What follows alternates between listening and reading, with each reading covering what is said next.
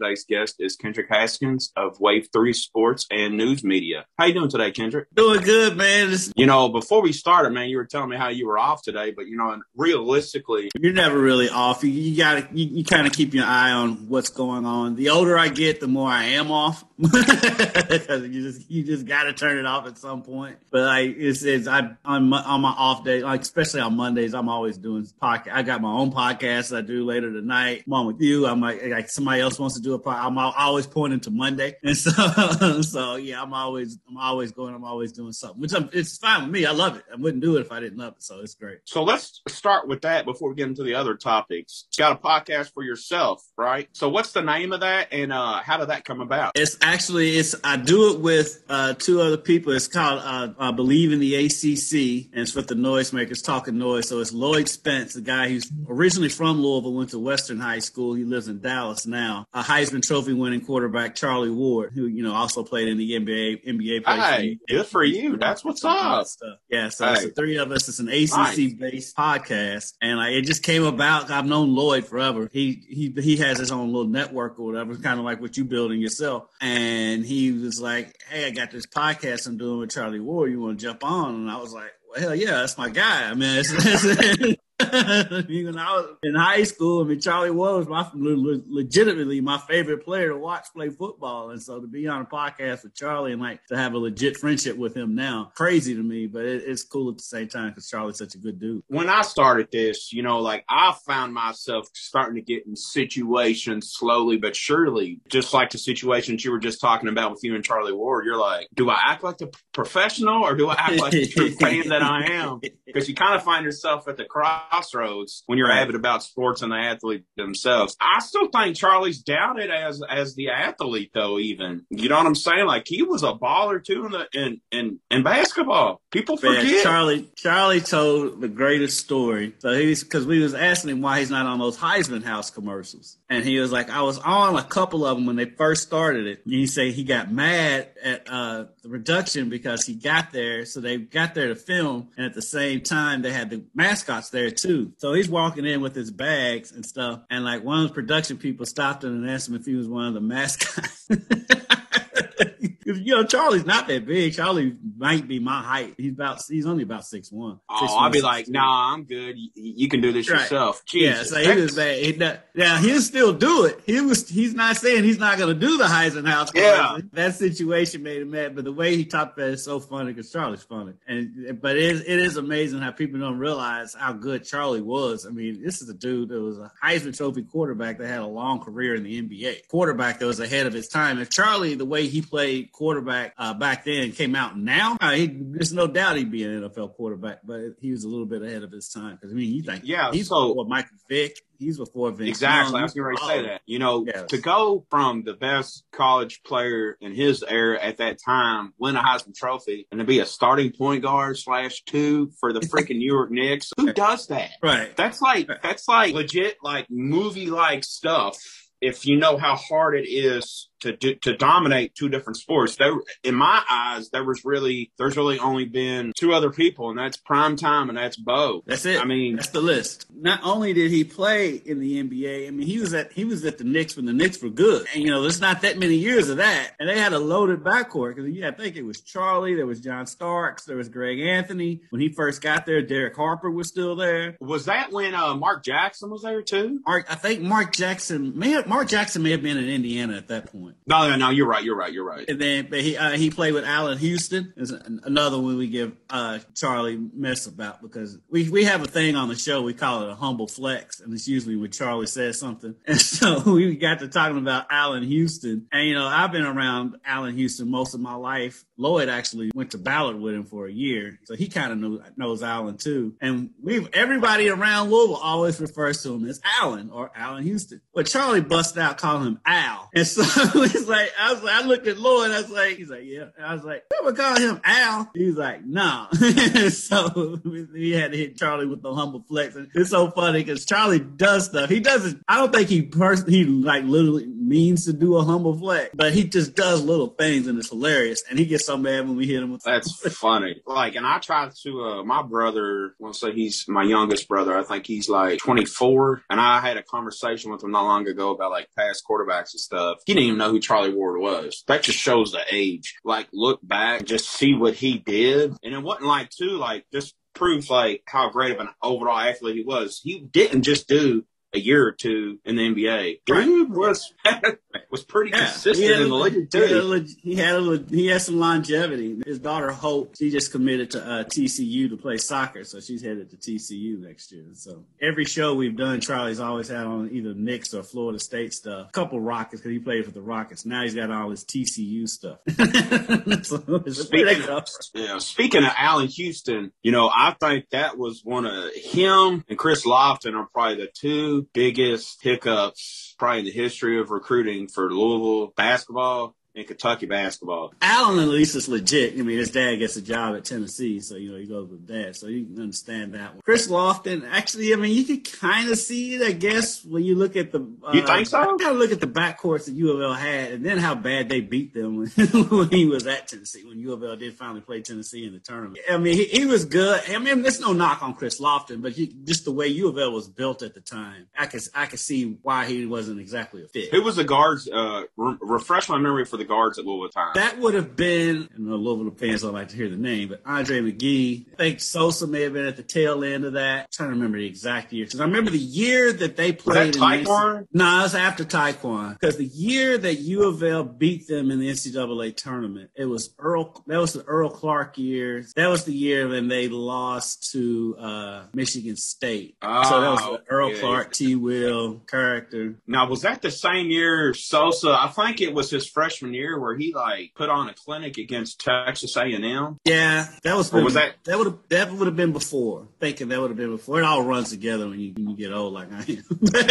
but it was somewhere in somewhere in that vicinity. I remember. So yeah, it would have been Sosa because uh, Sosa was there. Yeah, because that was I remember that that Elite Eight game when they played Arizona and um, I, when they when they beat Arizona to death, and, and Sosa had that and one, and he looks in the camera and does all that stuff during the game. So yeah, that was yeah, that would have been Sosa. I think Andre McGee was probably coming off the bench on that team. So and, and Jerry Smith, and yeah, Jerry Smith too. So I mean, you can see why. I mean, it was just a it was just a crowded backcourt. So I mean, that, that makes sense now. When you yeah, when you break that down, Kendrick, like that really makes sense. Like there was already they already had it. So then you go, let's okay, so let's switch to Kentucky. Like he's from the state, so like for me as a fan of Kentucky, but as overall sports fan of the sport of basketball, from the outside looking in, you know, prior to like breaking stuff down like that, the tax of it all, it's just crazy that you let something like him go away. Cause okay, he might have got killed by Louisville. He definitely didn't really get killed by Kentucky. Yeah, so at that, yeah, at that point in time, that was a bigger miss by Kentucky than it was for Louisville. Absolutely. Kentucky was I think that was, uh, that. that's when we had uh, Gillespie, right? However you yeah, say I think, that. Yeah, I think it was Gillespie at that point. Yeah. Probably yeah, why we didn't get him. Because I'm telling you,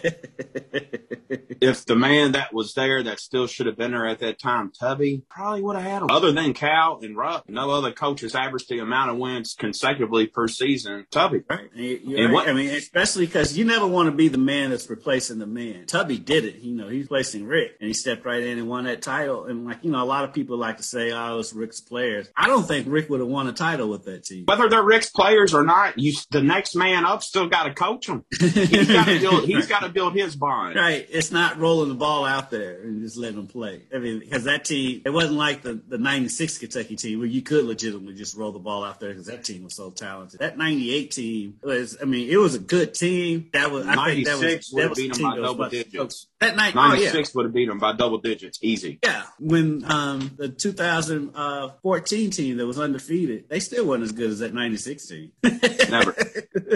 Never. I mean, think about it. How many how many NBA championships are off that '96 team? Two or three. Da got one. Didn't Walker get one too? Antoine Walker got one. And that, actually, two. Walker got. I think Da and Walker were both on the Heat when they got theirs. They might have been. Yeah. Elk may have gotten one. Might be it as far as titles, but NBA so, titles. But Yeah, so you look at you look at that, guaranteed two to three NBA champions, and not to say that the players from the 14 team that went 38 and one aren't having successful NBA careers. The longevity of the careers from the people off the 96 team in comparison to the excuse me 2014 team doesn't even come close. It's not even a count. Devin Booker's the only one that's been to the finals. Speaking of him, if I'm their coach and I'm their GM, you better start building now because players like him and Mitchell don't come to the organizations like Utah and Phoenix. I think I, I think Phoenix has a better shot at keeping book than Utah does Donovan. It gets to be more than basketball. I mean, Arizona's like just is awesome. Utah's awesome in its own right too. Arizona, I mean, you don't have to deal with cold weather. It's easier to get free agents yep. to come play with you in Phoenix than it is in Salt Lake. so, I mean, that's I mean that's just been the history of the league. I mean, just the way they constructed with Rudy Gobert. He's great during the regular season, but he can be game planned out of the game, off the floor, postseason. And so, what do you do? With that. That's Donovan's second best player. Probably, yeah, you can make the argument he's the third best player with Clarkson coming off the bench. I think the situation, plus you got Ayton and Phoenix. I mean, so you got, they got a good core, Phoenix. And so I, I kind of like where Phoenix is right now better than I like where Utah is. Yeah. So what, what's, what's some of the hardest things that you've had to report during your time so far as a reporter? Luckily, see, I work in sports and so I don't have to deal with,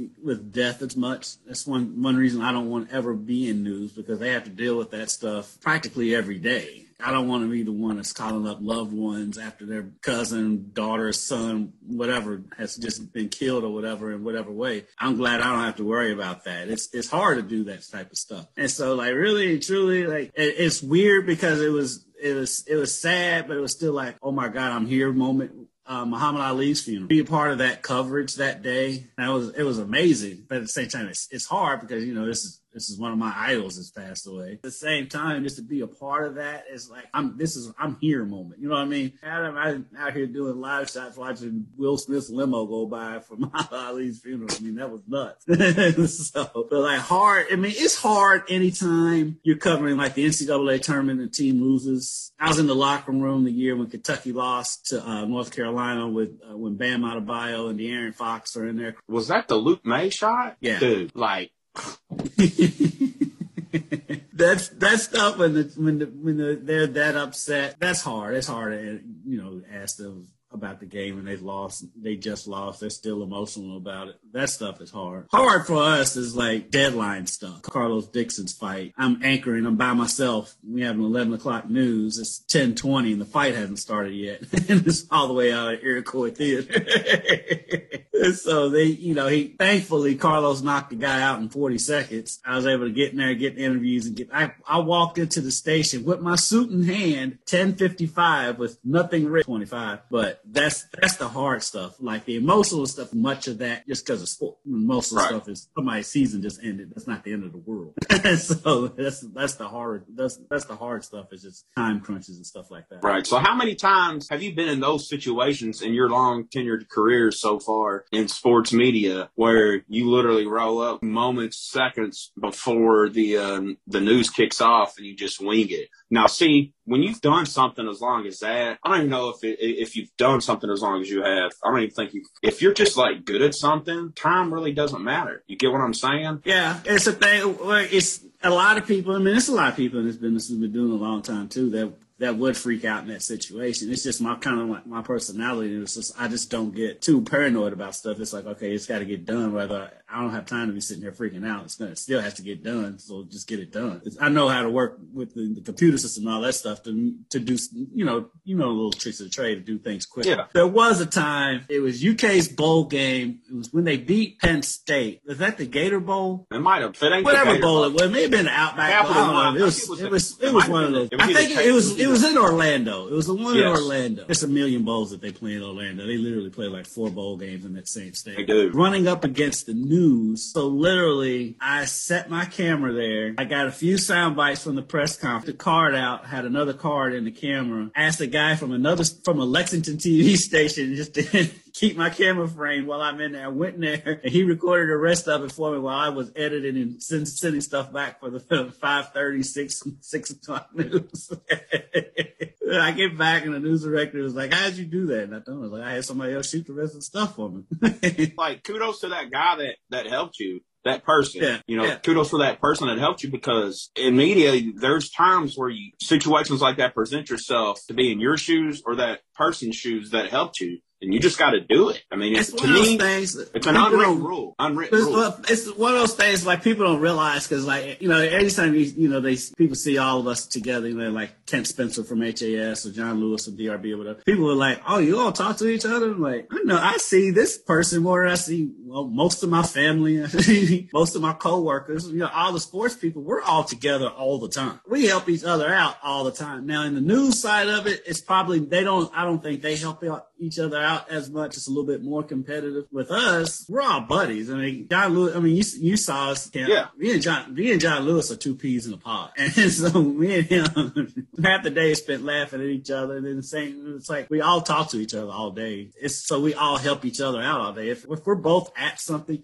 now if we both if we've got something exclusive no we're not going to share that and, and we don't share Well, obviously. we're, we're going to work on certain stories and this, that, and the other. But it's like if we're somewhere and like someone's camera messes up, or they let's send it to them. It's not that big a deal. it's, it's vice versa. We, we we help each other out all the time. It's good that we all have those relationships with each other to be able to do that. definitely is. How has the Breonna Taylor thing affected you, seeing the way that stuff has been uh, viewed and looked at? It's tough because you know work, working in media, it's like you know everything's going to be scrutinized, whatever you say, say or don't say, and it's kind of a thing of where honestly we've got we've we've got parameters that we have to meet at the station as far as controlling what you say and what you don't say. It, it's it's hard because just as an African American in general to see see what happened and like you want to go out there, you want to you want to protest, but at the same time you really can't, and so. It's tough to it's tough to weigh that out. I think there needs to be justice. The payout that they she got, their family got, was good, but to me that wasn't enough. The city can't pay for it.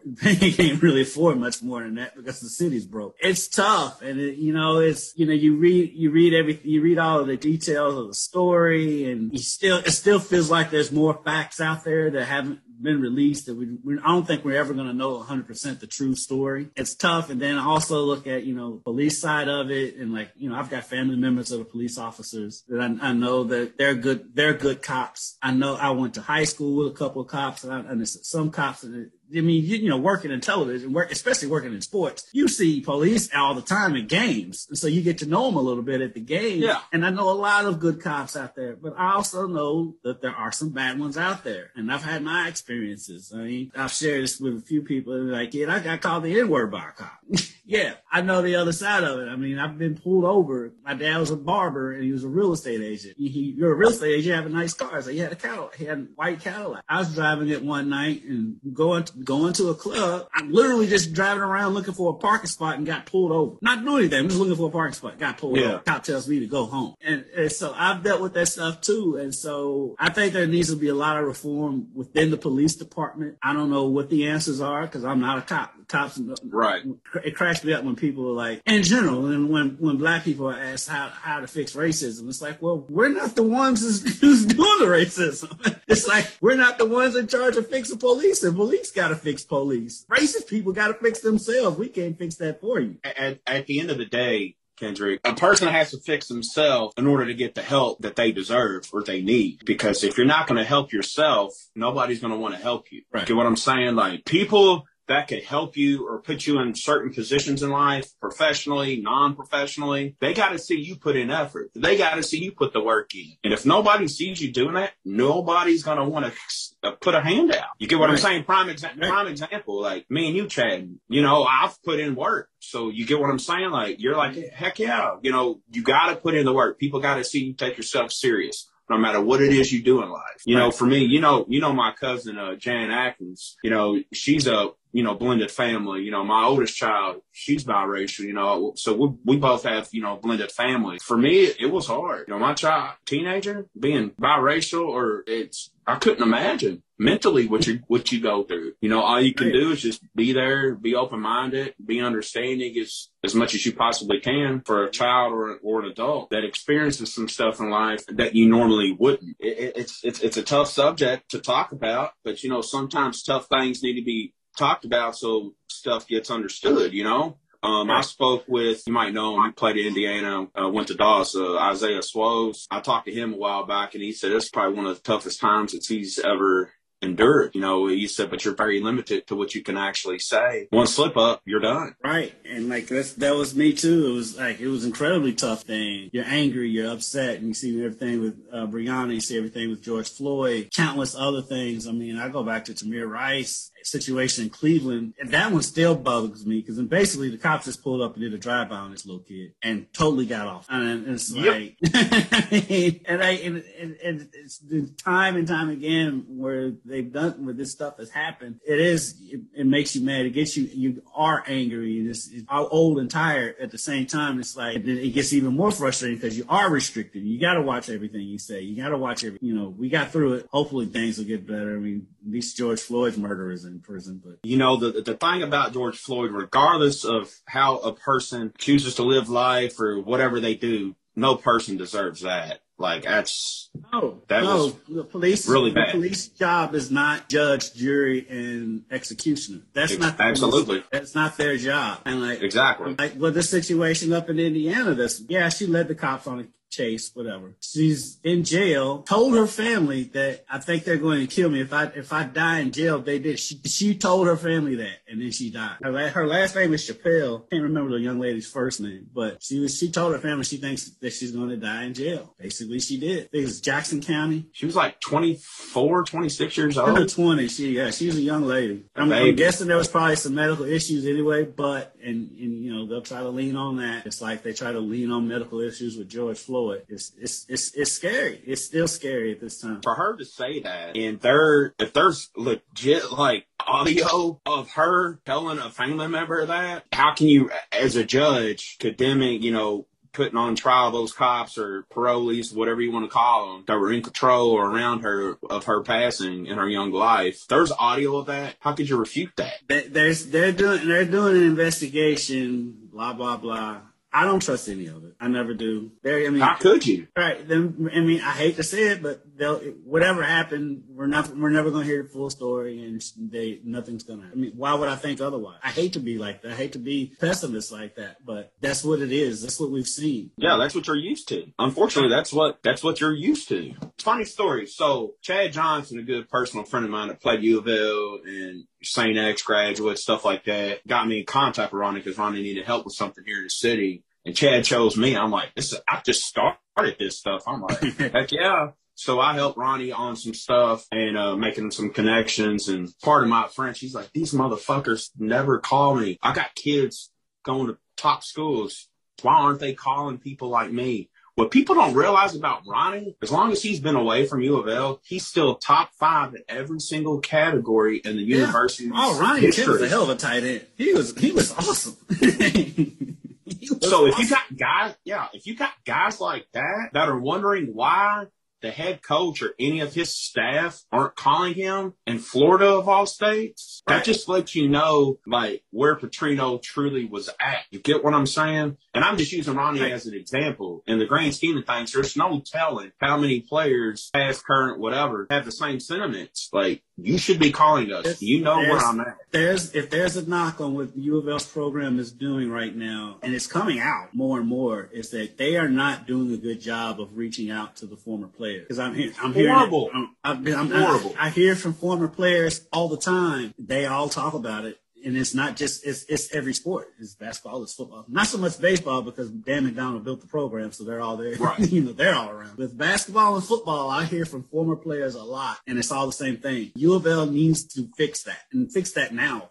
because when you've got the former players that they have, and then and then like you talking about Ronnie down in Florida, U of L's football program is built on the state of Florida. Because there was a point, it was like, when recruiting wise, players were either going to Miami, Florida, Florida State, or U of L. U of L was like the fourth Florida school at one point. At and that time, back around that time of Teddy, when Charlie Strong was there, and then Lamar Jackson. It's and like it's been weird because outside of Schnellenberger, really the Florida pipeline, the only one, only coach that really kept that pipeline going was Charlie. And and I, I don't get what they're doing there. as far as that goes. I, I understand, like you know, you're a new coach and you don't have you don't have those ties down there. But when when the university already has ties down there, you can re, you can reach out and get those ties back. UCF and USF came up because Florida, because U of L lost their grip on their recruiting down, and and that's, that's mm. I mean, you think but you're, you're not wrong though. No, you're not wrong. Look how many great players played at U of L from the state of Florida.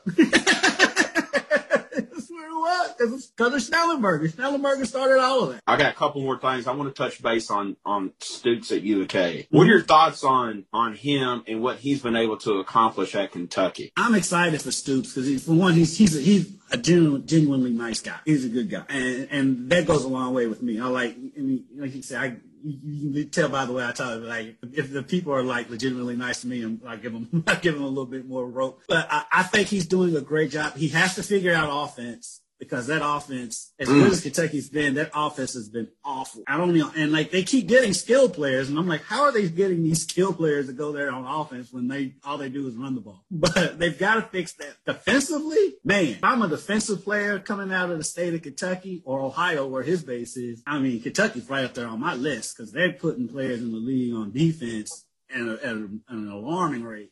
I mean, they're putting defensive players in the league. They are right up there with anybody in the SEC. They're totally building. I, I like the. Um, I do like the patience that Kentucky fans have shown with Stoop because there have been some ups and downs that comes with building a program. I thought, I really do think Kentucky was really good last year. The SEC just hose them with that schedule. It's just it's not going to show because of this insane schedule. and right. so yeah, I spoke with Nick Roush of KSR a few weeks yeah. ago, and Nick was telling me how it's good, and we were talking about that. As good as Stoops is defensively, he's got to be able to allow his offensive coordinator to coordinate. And the history and luck, the bad luck that Kentucky has had in quarterbacks and offense.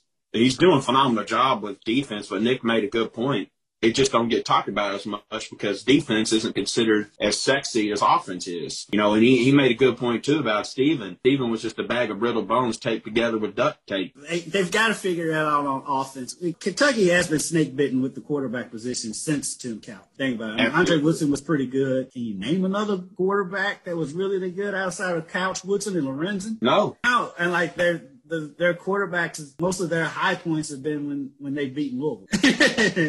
so that they have, they've been snake bitten at quarterback. They've had some hyped up quarterbacks coming in that just haven't panned out. But I mean, that, that goes back beyond Stoops. I mean, that goes back. oh, absolutely. You so, know, but, but for Stoops to have accomplished what he's accomplished, I told Nick, I, I, want, I, I was on, as long as he wants to be. I was on, if you remember Lachlan McLean? I was on his show years ago. It was back when he was at Lachlan, yeah. I was on his show years back when he was at HAS, and I said that UK could win the SEC East eventually, and he thought I was crazy. If you think about it, they had a window a couple of years ago. They just weren't ready yet. Because you think about Florida was bad. Florida's been bad for about five, six years now. they're they're coming back now, but there's about three, four year stretch where Florida wasn't Florida. Tennessee's they're they're as much of a dumpster fire as anybody in the SEC. Georgia kind of by default rose up, so really there was a point in there where Kentucky could have slid in and won the SEC East, but it just didn't happen. I do think it can happen. It's going to be tough now because Florida and Georgia are back to being Florida and Georgia. I do think that they can't they're no longer the bottom feeders in the SEC. They're middle middle of the pack in the SEC right now, and that's saying something considering the SEC.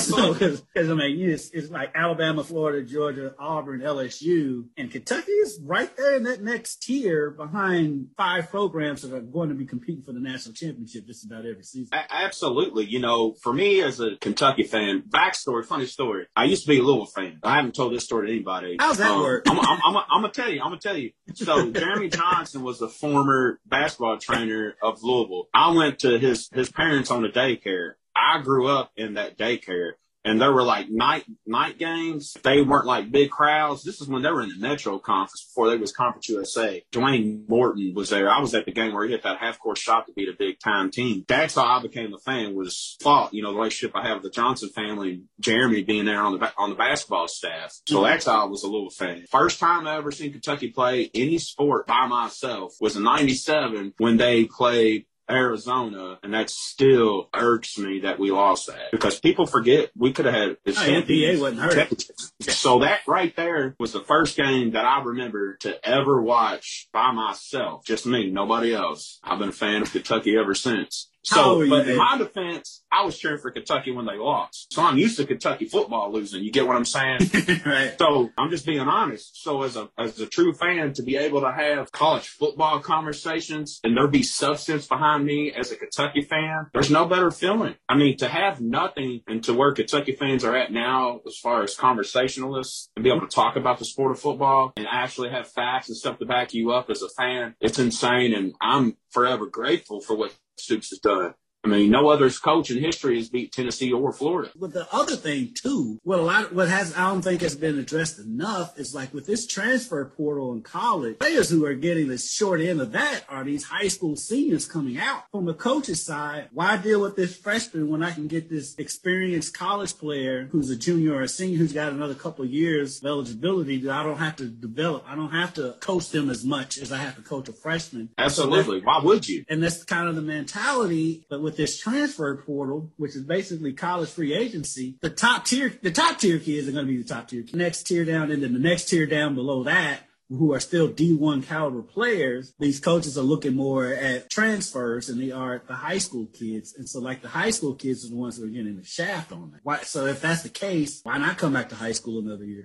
You know, maybe improve your stock. And now, and you're more experienced, and the coach might look at you and like, okay, you got a little bit more experience. So, You the know, whole, one thing that I will say that where people were, when I put it out there a few times as talking points on the page, people were beating down the horse of uh, injury, risking. But at the end of the day, every day you put yourself at risk. You put yourself at risk getting out of bed. I mean, everything's a risk. You Right. never know what's going to happen unless you take a chance. You can't live in fear. So if it's something you want to do, something you're passionate about, your parents agree, or parents give the okay to do that, why shouldn't you? Plus, plus, I'm gonna say if if somebody coming back, is because they don't have the college scholarship that they want, and so injury is not an issue at that point.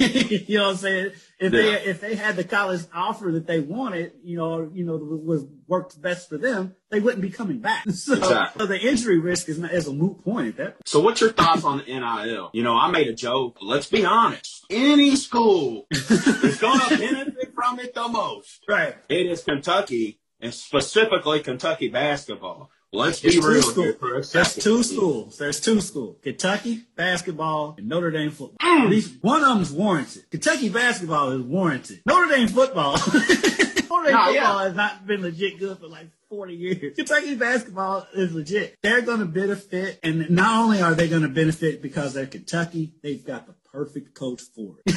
John Calipari is built for this. John Calipari, strut, John Calipari is strutting around now like a mixture of Vince McMahon and Suge Knight. I mean, think about it. I mean, he is built for this. I mean, they had to be licking their chops when this stuff came down. And you know, Kentucky, they was way out ahead of it anyway. They were ready for it day one. There's a school, like you said, that's going to benefit from the NIL. It's UK, and I'm all for it. And I do think there needs to be a little bit more regulation, just because still don't know what they're doing. I think um, one of the things you're going to see too, and I talked about this with uh, Lloyd and Charlie, you're going to see some kids who are like not going to want to deal with all of it. It's a full time job dealing with having to go to practice, games, and classes. Now you're throwing on this other layer. It's gonna be a lot of kids that's gonna be like, you know what, I'm good. And I, I don't think people have taken that into account. I do think there's gonna be reg- has to be some more regulations just because you know with anything like this, there's gonna be a ton of shady people coming along ripping these kids off for their money, and then we're gonna be in the same boat, and it's gonna get and it's gonna get dirty as far as it's dirtier than it already is. I think there needs to be a little bit more regulation on it. But like I'm all for it because it still irks me to a U of L game. I see all these Lamar Jackson and Donovan Mitchell jerseys. They don't get any of that. And I've always I asked Charlie, I was like, so well now can you go back and get that money when they selling 17 jerseys at Florida State games? And he was like, I, I think he he said that he has a deal where he can do it, but they have to the players do have to legitimately have to talk to school and figure that out. I, I'm all for it. Go get your money, but there does has to be some regulations to watch all the shady characters that's going to pop up because there's a ton of them. Oh, absolutely. we know, You know- some of them. yeah, we do, we do. But that can stay, uh, that can stay away. You know, one thing that I will say is this: is like as good a thing as it is. Let's just be honest here. Let's put it out there. Like 95% of college athletes aren't gonna benefit from it because they're not big names. Not saying that they are not the caliber athlete or individual person themselves per se, whether it's a male or female athlete. Only realistically, the top tier, top 10% of the dominant athletes are really only going to truly benefit from it. But no, I, I, but you know, I think though, I think a lot, what a lot of people are missing out on too, it's going to be some, people are like, oh, this is going to be the basketball and football players and making them. No. You don't think that a U of L swimmer in the Olympics ain't going to make a bunch of money? Those sprinters at UK, you think they're not going to make a bunch of money? Right. You think somebody's not going to pay a bunch of money to teach their kid? and so it's going to be thing that cracks me up with people who who are against it, which is of course coaches. That offensive lineman, he's going to be upset if he looks up and the quarterback's making out. No, he's not. They've been dealing with that all their lives. I mean, you don't think that the offensive lineman, when Lamar Jackson was at U of L, didn't realize Lamar gets more attention than they do. Right. it's not going to be the kids are going to be are fine. I, I think where the problem's going to come in, and we talked about this too on our show, is the parents. The parents are going to be the ones that's going to be the mm. issue. I think the kids are going to be fine. You know, because a, a lot of these parents think they're all of it, think their kids are all five stars, even if they're a two star. That's where the issue's going to come in. Why is my kid not playing? You're not playing my kid. It's going to mess up his money. Blah blah blah. That's what you're to see because it's just you dealing with parents on my end, just on TV side. When we get complaints about coverage, why are you not covering this? Why are you not covering that? It's never the kids. it's never the kids. It's the parents. And so if we're dealing with that on just just covers BS. That's what a coach is going to deal with with parents when it comes to actually making money that actually matters. That's where it's going to, I think the parents are going to be a bigger issue going along than the kids are. Before we end this, if you could give one piece of advice out there to anybody, what would it be and why? For young, for younger people, I would say find something you like doing and do that and do it because you love it. Don't do it going into it make, thinking you're going to make millions and millions of dollars. Because I know people, heck, my girlfriend right now, she makes more, way more than I do in this miserable. yeah, there's things that get on my nerves. It's going to be things that get on your nerves about anything you do. Do something that you love. I had a, I once had somebody tell me when I was in college, if you do what you love, then you'll never work a day in your life. 100% true because I do work, but right. I love it. I love what I do. I love love being able to do things like this with you. I love where this job is taking me. It's just taking me places I never could have imagined. I've been been to five Final Fours in a row. I mean, that's insane. I mean, you know, gotten to know know people that you know, I'm saying I looked up to watching um, play sports, like doing my podcast with Charlie Ward. One one of my good friends in the world is LaBradford Smith. Like like when I was a kid, it was like one of my favorite players to watch. And like and now I make fun of him for being fat. And so it's so it's like things, things like that is like what I love because I love doing it. Don't be miserable. Try to find something that you're not going to be miserable at when you're young. Because a lot of people just have jobs. There's a difference between someone who has a job that they're just working nine to five, blah blah blah, and someone who has an actual career. Because the people who have their yep. careers love what they're doing. So find something yep. that you love to do, whether it's whether what we do or whether it's coaching, whether it's art, whatever it is, do it and attack it and with the love that you have and, and attack it with passion and then you will reap the rewards, whatever they may be. Reward for me, it's like I said, it's doing stuff like this with you and me, and like having relationships with people, and me, you know, having, and you know, just people that you know look at me and be like, yeah, I, I, know that dude's a good dude. That's my reward, and and like I don't even, I don't even enter into like Emmys and stuff like that. I never do. That. I don't care about that stuff. Just, just having relationships and like right. just being passionate about what you do. We, Find something you love doing and be passionate about it, and the rewards the rewards will come with it. Kendrick, I want to thank you for your time, sir. I look forward to Always. chatting with you again soon. Um, yeah. Before we go, where can people find you at on social media? I'm at Kendrick Haskins on Twitter. My IG, I think I'm Haskins Kendrick on IG. Just type in Kendrick Haskins, I'll pop up. and I'm on Facebook too. Just Kendrick Haskins. Just, just, just hit me up, and and I'm always one like if you got something going on, hit me up, and you know it. I'll promote it. I'll tweet it out. I'll put it on my Facebook page. I put it on IG. I don't care as long as it's something legit. I'm, I'm, I'm all with it. So I'm always looking to help somebody out, and I love doing it. Andrew, thank you, sir. Take care, and I'll be chatting with you again soon, man. All right, man. Looking forward to it.